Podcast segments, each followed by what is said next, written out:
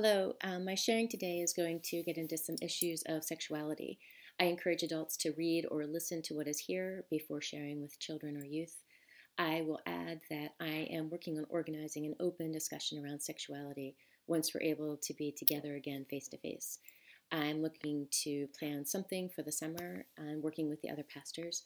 Um, that might take place after the service, uh, where we can find childcare if that is needed. Watch for details in the coming months and feel free to contact me if you have any questions. Um, that said, obviously our format is different. This is my home. Welcome to my home. Um, and the title of the sermon I'm going to be sharing today is called And Then You Will Know. Um, what is important in life? That is what really matters. In this time of COVID 19 induced isolation, we have had to ask ourselves some hard questions and make some difficult decisions about how we live, who we interact with, and how we love one another in this world. Uh, what is really important as humans on this earth? Uh, how do we live life abundantly and fully when we daily feel like the walking wounded? I've been thinking a lot lately of what we need as human beings. What do we need to be healthy and happy and whole, um, free from shame and fear? To function in the world in ways that we cause little harm to others or ourselves. And I think um, that this is captured in an exchange here I'm going to share between Pooh and Piglet from the house at Pooh Corner. Piglet sidled up to Pooh from behind. Pooh, he whispered. Yes, Piglet. Nothing, said Piglet, taking Pooh's paw. I just wanted to be sure of you. I just wanted to be sure of you, Piglet tells Pooh as he reaches out to touch him. We need to be sure of ourselves and of one another, and we need to be touched sometimes to ensure our certainty that we are okay. Somehow it seems this is the point God is getting at in our story from Ezekiel. Ezekiel was a prophet who spoke the word of God to God's people in the late 500s BC. The people of Israel had been exiled to Babylon in 597 BC, and there was great confusion and fear among them. Much of Ezekiel's message was one of restoration, a promise of healing for the people who had turned their back on God. He called on the people to see God's glory and return to God. Ezekiel often used language of moving away from sin and toward holiness. One of the recurring messages from Ezekiel throughout the book is that God will be known. They will know that I am God, is the refrain. God wants us to be sure of who God is. How does the story go? So, in a vision, God takes Ezekiel to a valley and sits him down. And there, Ezekiel realizes that he is surrounded by bones, dry, dead bones. And God asks Ezekiel, Can these bones live? Ezekiel responds, Only you know, God. So God tells Ezekiel to prophesy over the bones, to breathe life into what is dead. And Ezekiel does as he is told and calls on the four winds, and the winds come and breathe life into the bones, and they come alive. The bones, God explains, represents the house of Israel, which were dead and hopeless. But God promises in this vision to bring life to God's people. I will put my spirit within you, and you shall live, and I will place you on your own soil, and then you shall know that I, the Lord, have spoken and will act says the Lord. Or perhaps God said, and then you will be sure of me. At our simplest, at our most naked, it seems to me we mostly just want to be sure of ourselves and others in the world. We want to be known and loved by God and by each other. We even want to know and love others. You are known and loved by God is our CMCL mantra, right? And in, in our story today, God wants us to know God is God. They will know that I am God, the text says. But how? How can we be sure of God? I can't tell you how this works for you, but I can tell you how it works in my mind. To know God is God is to know that I am created in God's image that all human beings are created in God's image and that each of us is known by God because of that bit of God that is in each of us assures that knowledge.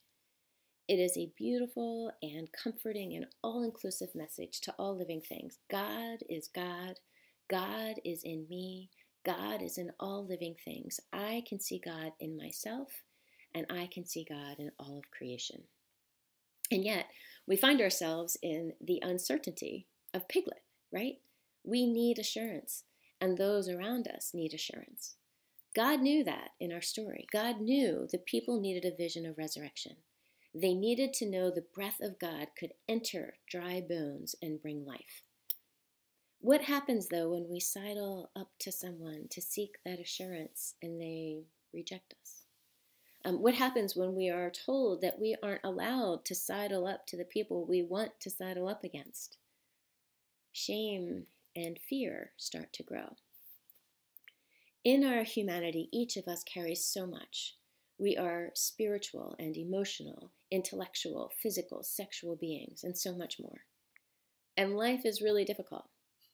In our seeking to be reassured in this world, our desire to be known and loved, our desire to know and love, one of the areas in which we get confused and get mixed messages, um, get rejected and hurt and paralyzed by brokenness and pain, is around our sexuality.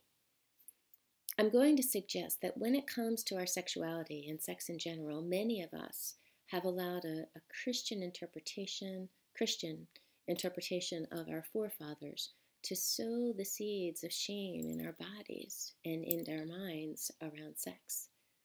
A shame that God did not create.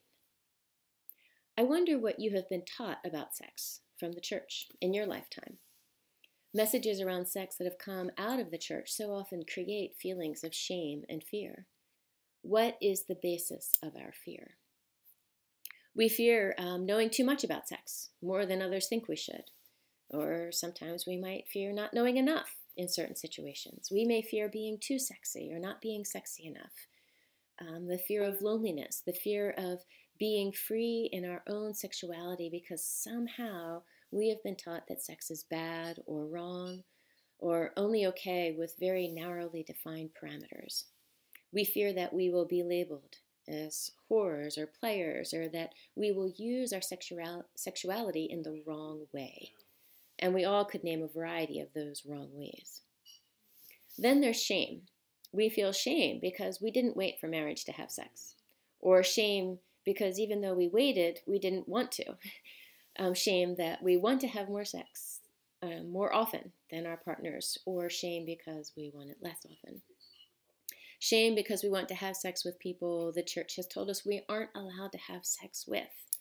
Um, we fear that we will be judged, that we won't be loved, that we aren't adequate, that we aren't beautiful, that we aren't enough, perhaps in life in general. But for some reason, the shame increases around issues of sexuality, particularly. I mean, seriously, how do we find sexual freedom in a Christian world of judgment and bigotry and fear and hate? How can we be sure of ourselves? Piglet sidled up to Pooh from behind. Pooh, he whispered. Yes, Piglet. Nothing, said Piglet, taking Pooh's paw. I just wanted to be sure of you. Can these bones live? God asked Ezekiel. Only you know, Lord, Prophesy to the breath, prophesy mortal, and say to the breath, Breathe upon these slain, and they will live, God said. I will put my spirit within you, and you shall live, and I will place you on your own soil, and then you shall know that I, the Lord, have spoken and will act, says the Lord. We can get through life with the broken parts of ourselves continuing to hurt and be seeking healing and most of us probably will do just that. We will walk in the world as skeletons. But could these bones live? I wonder how our lives could be different if we allowed the breath of God to enter us with life and empower us to live life more fully, to embrace all of who we are as unique and beautiful and sexual creatures. Each of us has a different story around our feelings regarding our sexual selves. Each of us has our embarrassments and fears and shames. I wonder how healing might come to us if we spent some time naming them, remembering them, calling our shames and fears to mind, and the cause of that shame and fear to mind, and then imagining them as dry skeletons thrown about on the dirt in a valley. And I wonder if we could envision those bones transforming that shame transforming into a sense of acceptance. If judgment could pass away with the movement of the four winds through which God brings flesh and life, even life abundantly, to our beings, so that we might become more whole.